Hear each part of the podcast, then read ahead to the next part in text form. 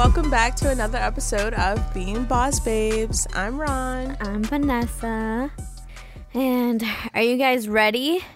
Because it's about to get real. Real, real. Women in journalism. Whew, that's a topic, right? That's. We were women in journalism We for were. like four years. We were, you know, we, we recently switched. very recent, about a week ago. But. oh man, yeah. So we definitely do know what it's like to be a woman in the journalism, well, preparing to be in the field. Uh, but do you guys? No, and A lot of people don't know a lot of about journalism and what it's mom, like. My mom, I'm like, mom, hear this episode. So And you no. just You know what I'm to say? I'm thinking it's like everyone who's not in journalism just doesn't get it. They no, they really don't. And I mean, you you know, it's like not your life, so I get it. But this episode is to inform you on what it's like to be a journalist and to be a woman in that field. It's tough. It's very tough. It's crazy. it's it's whew. It's one of the most challenging things I've ever done in my life. Has it? And I mean, we didn't even go into, the actual work breaking field point, like that. man. Breaking point. I know. It was a lot, honestly. Like my internships would be like, what? The fact you did a journalism internship, I know. Girl, I, was out of there once I- I, saw those requirements. I know, right? I, I, I stuck through it because honestly, and all honestly, I was like, I could really do this. And then I was like, no, my heart's got to be in it. You know, I'm like, Yeah. I'm like, I can do it and be very good at it, but where the heart at? You know, the heart got to be in it. And if the heart's not there, then it's not what you love. And you got to do what you love if you're trying to live a happy life. I know, honestly. You know what's crazy though about journalism? Advice from a 22 year old. you know what's crazy about journalism? What? That not even 50 years ago, it was just a male dominated profession. Was it was. I'm like, was. You were telling women that it was too dangerous, too much for us to do. seriously. I'm like, what? When I did journalism, I loved it. I know, right? Thank I for- kinda, not all the way, Honestly, but like when it was an experience. when it was the rush, I was like, "Ooh, this is so much fun." It is the rush. It's like the rush is, but then when you come down from that, you're like, "Whoa, I haven't slept in like, like "I'm 13 hours. I've only had iced coffee today."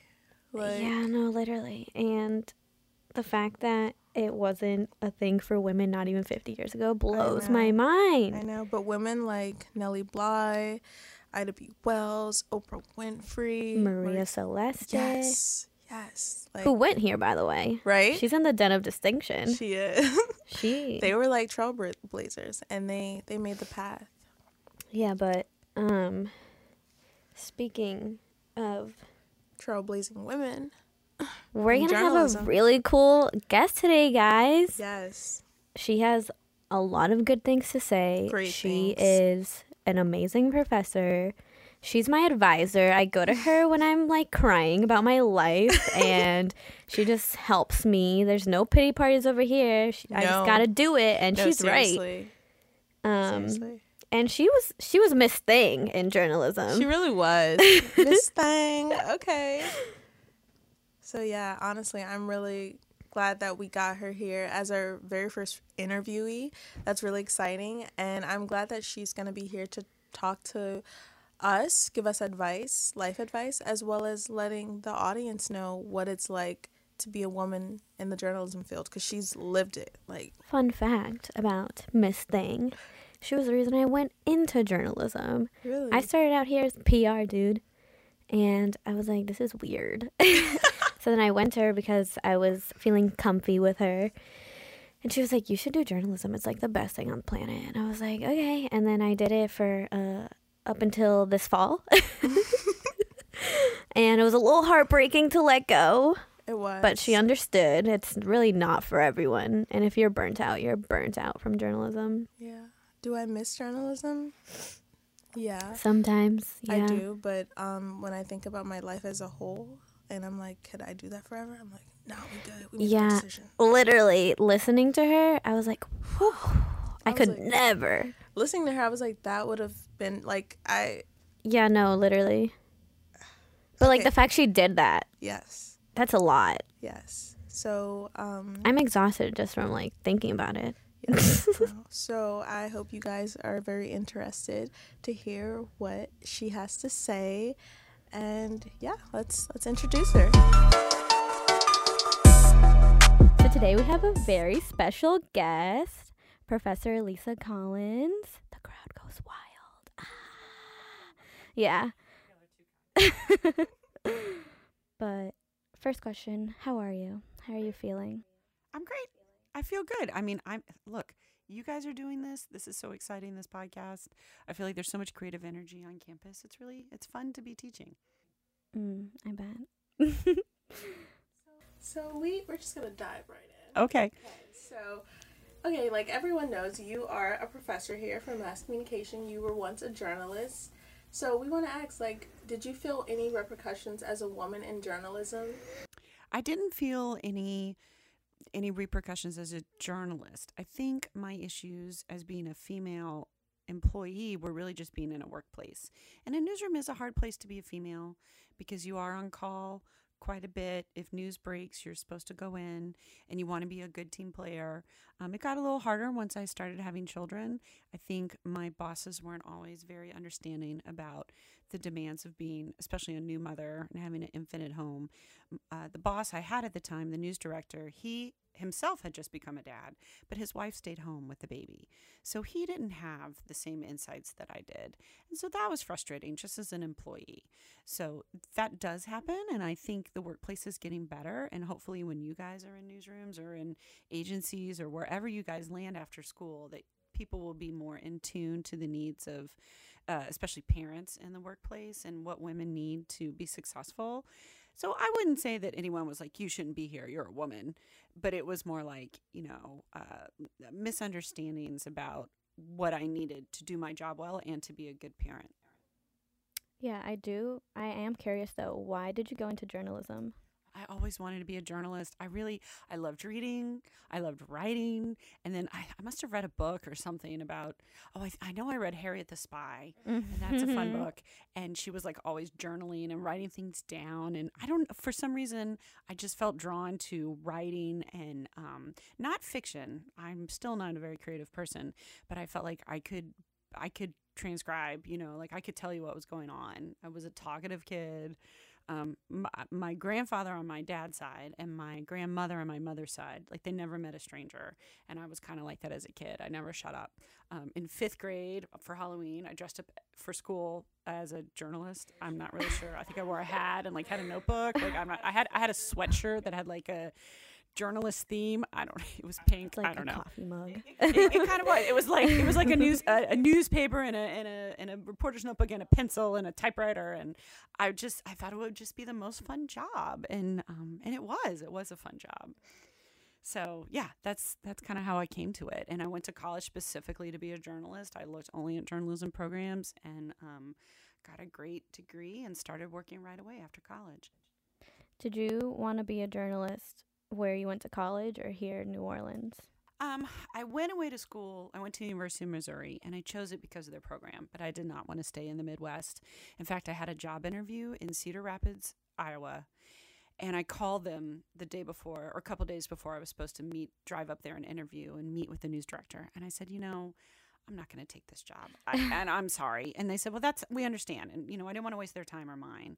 Um, but I was not interested in living anywhere where there was snow. I had four years of snow and that was fine. That was enough. Um, so, kind of on a fluke, um, I had a classmate who interviewed for a job in Baton Rouge and he wanted to go back home to Colorado. But so he passed on the job, but he's like, I think you'd be it'd be a good fit for you. And it was. It was fantastic. It was a really great newsroom. It was a great town to be telling news in. Um, at the time, well, this was not great, but there was a serial killer on the loose. So that was an exciting thing happening. Um, and the former governor of Louisiana was convicted of crimes. And so that was exciting to cover. Um, and a lot of my friends had gone to LSU, so they were still in Baton Rouge. So it was like I had a built in network, which I highly recommend for anyone when you're looking at jobs post college. Think about where you want to be because lifestyle is really important and having a network of people that you can rely on who can, you know, tell you where to go to the dry cleaners or tell you where the dog park is or just tell you what the good bars are, you know. That's something really important. It's really hard to move someplace and be completely alone. You during Hurricane Katrina, you was a journalist and you stayed here for 6 weeks. How did that affect your personal life? So, um, to give you a little background, so I had gotten married in September of 2004, and we actually evacuated a week before our wedding for Hurricane Ivan, which went it went further east. It caused a lot of damage in Florida and Alabama. But I like I had my wedding dress in the back of my car, and I was evacuated and freaking out. Like, are we gonna have to cancel everything? It worked out fine. Um, but at the time, I was working for WDSU and I was a promotions producer. So I worked more on the here's why you should watch us. We have the best weathercasters. And I was working on basically commercials for the television station. And uh, the weekend of the storm, on that Saturday, we had a hotline for viewers. Many people in New Orleans had never left New Orleans. Like they'd never gotten in a car and driven out of town. They didn't know where to go, they didn't know which way to go. So we set that up as a service to our viewers, and I was running that hotline. And my husband was really nervous. We'd been married for less than a year. And he also worked at a TV station. He worked for the Fox station here in town. But he was in sales. And so it's a much different, he had much different duties than I did. And I came home Saturday night and it was a category three. And I woke up Sunday morning and it was a category five and it was really scary. And the, it was as big as the Gulf, like it took up the whole Gulf of Mexico. And my husband was like, "I'm putting my foot down. You can't go to work." And I was like, "You can't tell me what to do," you know. but I was really scared. And at that point, the news station said, and they do this every time there's a hurricane. They said, "If you're not comfortable staying, you can go." So I left. I, I didn't have duties. Like I wasn't a producer in the newsroom. I wasn't a reporter. Um, it, and, and many people did leave. They had families or they had pets and they couldn't stay. Um, so I would say a team of maybe like 25 stayed. So I evacuated with my family and we went north of Baton Rouge. We went to St. Francisville and it was really hard to be gone. Um, one of the hardest things that happened was uh, a public information officer with the NOPD. So he was our he was the conduit between the newsrooms and the police force, um, and he committed suicide after the storm. It was really hard to hear that had happened. Um, so about a week and a half after the storm had passed, um, I got it. Well, I called the newsroom, and they had set up shop in Jackson, Mississippi, and they said, "Come in. We're going to put you to work doing whatever we need." So I quickly transitioned um, to the newsroom, and um, I was there in Jackson for a few weeks and then I went to Orlando for a month because we had a sister station in Orlando, and that was very strange because Orlando was totally normal. Like I did a lot of retail therapy, I did a lot of shopping.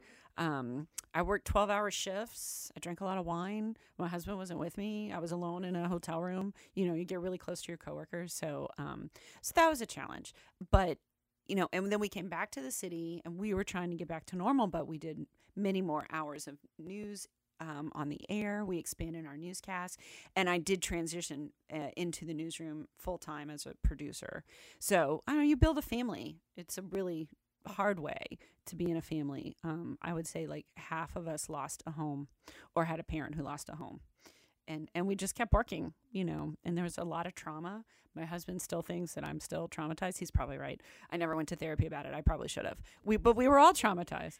Well yeah yes and you so how old were you? I was seven. yeah and that's a lot for a child to go through. It was very traumatic because it's like I was in Texas and everything was so normal, and I come home on TV and see like my home underwater, and I'm like, how am I supposed to do homework right now? yeah how can you prioritize these trivial things? It's really hard. And and emotionally it's very hard because you have to you have to keep going right? You are lucky. You survived. There's a lot of survivor's guilt i think too. So yes uh, katrina was a turning point for me professionally turning point personally um i always i always you know 2005 and you probably do too that before and after you know pre and post k is kind of how we think about it in our families Seriously. yeah, it's it's understandable. It was a big defining moment for many people in this region. And okay, so during that, you just you had a rigorous career. Like it was a lot. When did you realize, okay, it's time to start a family? Like it's time to like bring children. Kind of after Katrina, I was I think I was 28. Was like, we should start having kids. But my husband had just started an MBA program at Tulane. So um, he finished that in 2008, and that's when we got pregnant. So we tried to time it so that he wouldn't be in school, and I um, I was still working full time. Um, it took a little while to get pregnant. It was a frustrating process, but eventually it worked out. And um, had my first daughter in 2009, and then the Saints won the Super Bowl. I don't want to say it's because of Lucy Grace Collins, but you know um, yes so that was that was a really exciting time to be a producer. That the weekend of the saints super bowl um, there was an election for mayor on saturday and the super bowl was sunday and then they had the parade on tuesday. Like it was just nonstop. It was very exciting um, so yeah and i knew i wanted to have more than one child and uh, I had my second daughter in 2013. I had a miscarriage in between, and um, which was hard. But uh, I've since found that many women go through this, and uh, it's something that they don't really talk about, but it is something that happens um, frequently.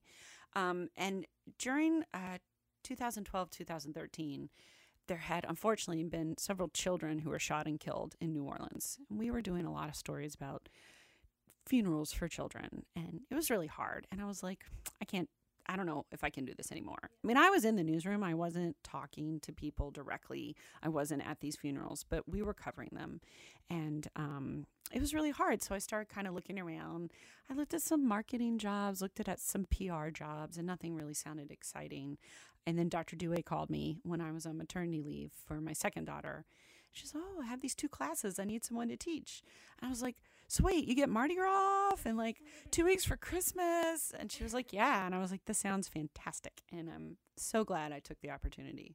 Yeah. One of the questions we had for you was what was it like going from full time journalist to full time professor?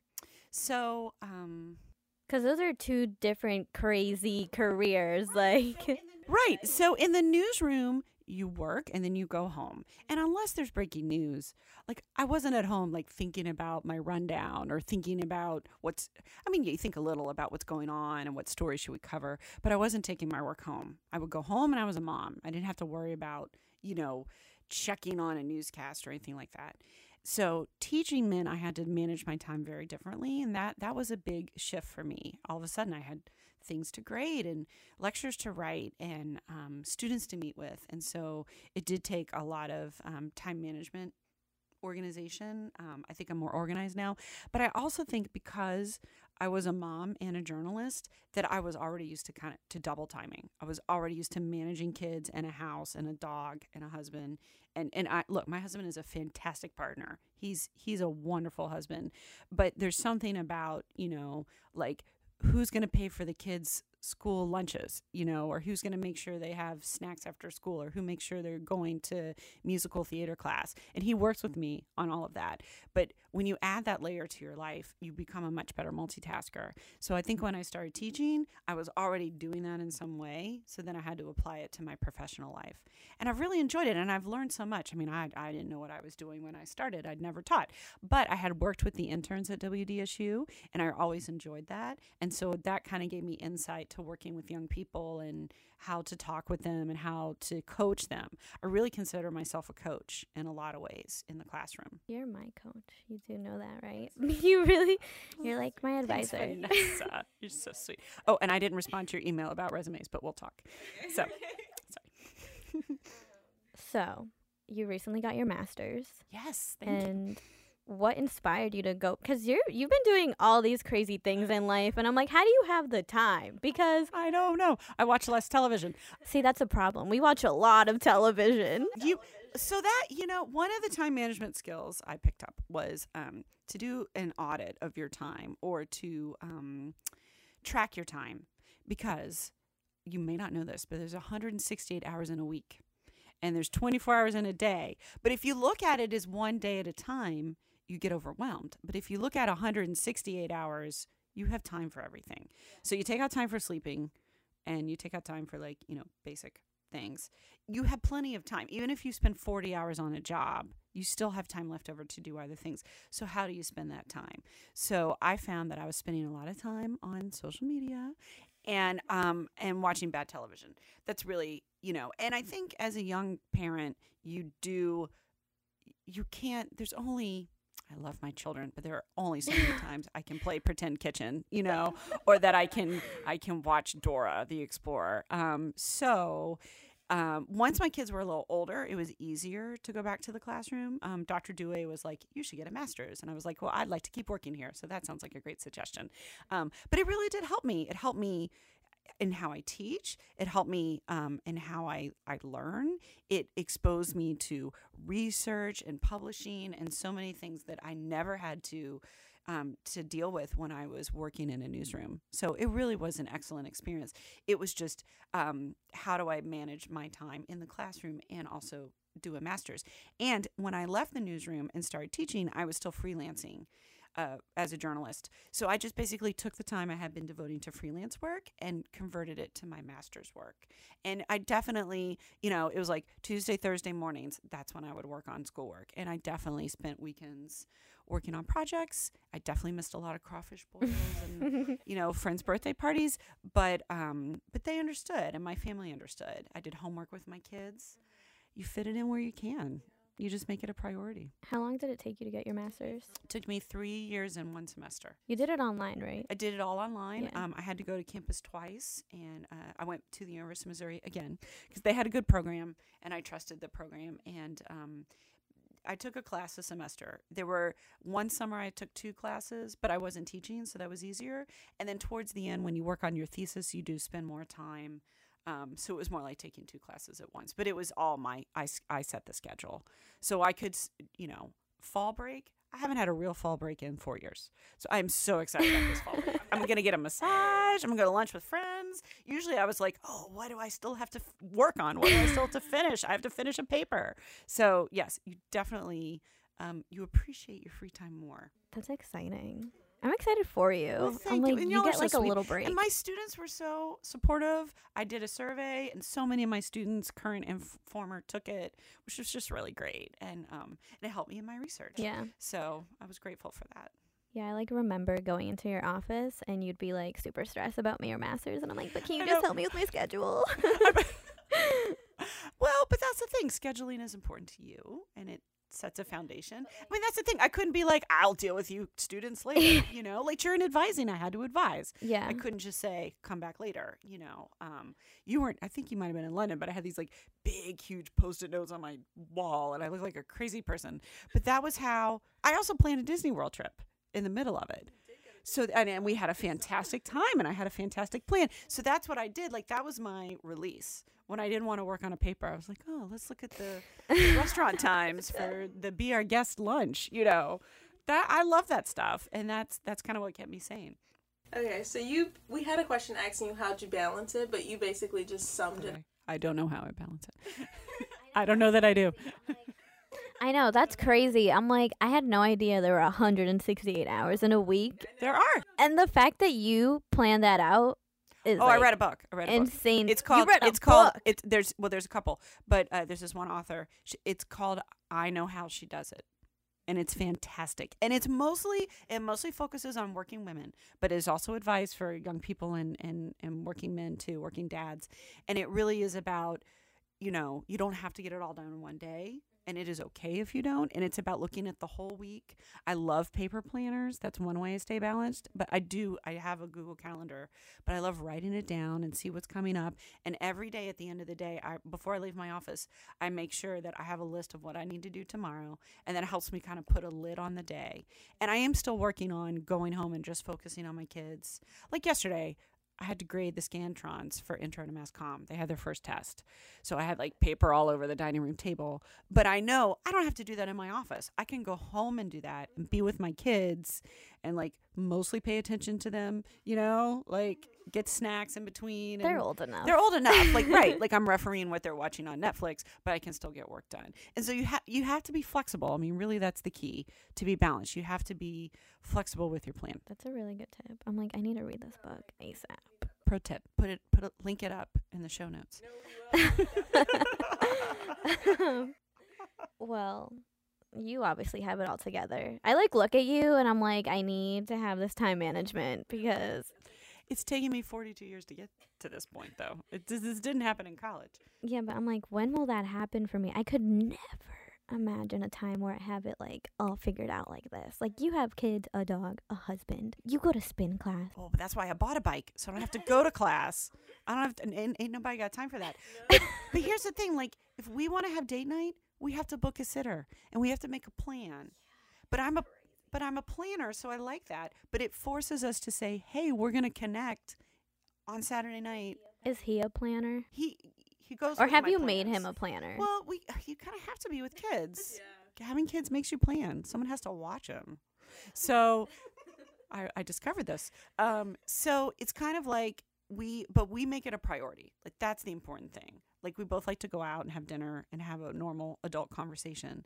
And so every few weeks, well, in a couple weeks, we're going on a little trip. It's our 15th wedding, wedding. It's our 15th wedding anniversary next week. And we tried to plan a Caribbean vacation and it just didn't work out. So we're going to go to the Grand Hotel in Fairhope, Alabama. It's three hours away. It's beautiful. They have a spa. They have a great pool. So that's what we're doing. That's what we're doing. And, and we know it's important. And so, yes. Mm-hmm. And my in laws will be here with the girls. So we've got that all planned out. And, you know, he, and he, he- yesterday he told me, Have you called the spa? I'm like, Oh, no, I forgot. so I have to call the spa for. So, but he knows that's important to me. So he's he's really great when it comes to that sort of thing. I need a good life partner like this. You do. No, that's the best tip I can give you is to find someone that supports you and they may not have the same goals as you, but they understand why your goals are important. Number one tip, your life is so much easier when you have a partner. And it doesn't have to be a romantic partner. You just can have a work wife. You can have a boss babe. Everyone needs a boss babe. It's true. You need a boss babe because they and they can tell you, Vanessa, maybe you shouldn't watch The Office for the fifth time. You know, not that that's a conversation you guys have had, but like you know, you you can see Rhon's goals and she can see yours, and she can be that kind of buffer. so true. Maybe we have found it, but we just need to like be on this Justin Collins and like Lisa Collins level where like you remind me to call the spa and call the sitter. I think that's fantastic. Well, it took me a while to get to that point with my husband. So it, it really makes a difference when someone in your life is rooting for you. And they could say, like my husband could have said, You don't need your master's. Why do you need that? But he did. And it was a big commitment on his part, part too. Because when I started, my youngest was like two. And that's still a hard age. So that's my number one life tip. Find a life partner that will help you grow and can help you see, you know, where you need to go next in your life. yeah. Speaking of tips, do you have any tips for seniors that are going into journalism in that field? So um, I feel like, you know, I always have students who say, "We look at my resume, and the resume should really show what work experience you have, and your portfolio should have your most recent work that you're proud of." Um, I think employers are looking for people who can do it all, and that's a really hard thing to ask a, a senior. You know, to ask a graduating student of. But if you can do like two or three things really well, and you have a knowledge of the other skills that they're looking for, that means they know that you could go into a newsroom and they could say, "Okay, we want you to we want you to create a podcast for the station. You know, you've done that. How could you do it again? Um, you know, turn the things you're passionate about into something that's a positive on your resume." Does that help? Yeah, that definitely helps for people going to journalism. And the thing is, y- you know, for you guys, you're doing this not for a grade and not for a class. And an employer will look at that and be like, oh, they're putting their time and energy in this extra thing. And they did it well and they learned new skills. And, you know, you didn't benefit from an academic standpoint, but you, in other ways, it helped you grow. And, you know, anything that you do for the Maroon or anything that you do for class, it all adds up to this wealth of knowledge that you have. And I mean, okay, in Digicom, I have the students learn Premiere, and they may not have touched it for two years after that, but they have a basic understanding of how it works. So they could use Final Cut, or they could use another nonlinear editing program, and an employer could say, You might be rusty, but could you still do it? And you can. So that's that's what we try to do here is to give you guys a foundation of knowledge. Mm-hmm. And then what skills you need in the workplace depends on where you end up. So, wrapping it up, we do have one last question. What advice would you give to young women? Just life advice. Uh, besides, have a great life partner. Um, don't get a dog until you're older. This is tough advice for some young women to hear. Um, you don't you don't want a living thing relying on you until you're maybe a little more stable and you have like a reliable roommate or partner or husband that can remember to let the dog out when you forget. Not that that's ever happened in my life. Our thing is we overfeed the dog. Like I feed the dog and then Justin feeds the dog and then the dog is excited and we're like, "Oh, what happened?" Um but I think you know, when I was 22, I picked a job that I knew I was going to like but could grow with and I picked to work in a town that I could have a network in. Quality of life is really important. You know, especially when you're a journalist, you might have not great hours when you start out. So it's really important to think about who is around you, who can support you. And if someone is not supporting you, you don't need them in your life. If someone is not um, helping you advance your goals and they're just draining you of energy, you don't need that person in your life. So think about also where are you putting your energy? If you have a friend and every time you see them, you're like, oh, I don't know if I can, I don't know if I can handle this person in my life today. And it's a tough thing to say, but you know, you only have so much time and energy and resources, and you have to put them where they benefit you as a person and as a person who's growing into being a fantastic young adult. That was really good advice. I was like, wow, you're so right. it's I had to I had to do that in my own life. It was really hard. But it's, you know, I my priority are my children and my husband and myself and and my career and you know, you can't I have sisters, that's enough drama. You know, I love my sisters. I love my sisters. They live in town. I see them all the time. I have a brother. You know, my mom lives here. Um, my brother, my husband's brother lives here too. He's married to a family friend. And, you know, we have an amazing network of family here in town. And that's who we hang out with. And, and we, and my husband and I, we do, we have our couples friends and I have friends. That's another tip. Make time for friends because I, you know, I have a friend and we're going to a sound bath at a yoga studio next week. It's so much fun. And um, we basically just lie on the floor and then we go drink wine and talk about oh our lives. God. We need these adult things in our lives. I need to lie on a Um, floor and drink wine. Swan Swan River Yoga. But the key is that I schedule that in because I'm not. It isn't going to happen unless I say I need to connect with Christine. We haven't had a mom date in a while, and we met because our kids went to the same daycare. She's a teacher too. She teaches uh, a hi- junior high, and so we have some of that in common. But I know if I don't put it on my calendar with Christine, I'm not going to see her for months, and I need that time with my friends. So scheduling time with friends, it sounds like a drag, but it's really important because you need to put things on your calendar that are going to energize you. It can't just all be work. It can't just all be shit you got to do. It needs to be things that you want to look forward to because that's what gets you through the week, right? That's what motivates you to get the shit done so that you can have fun. Mm-hmm. Well, thank you so much, Professor Collins.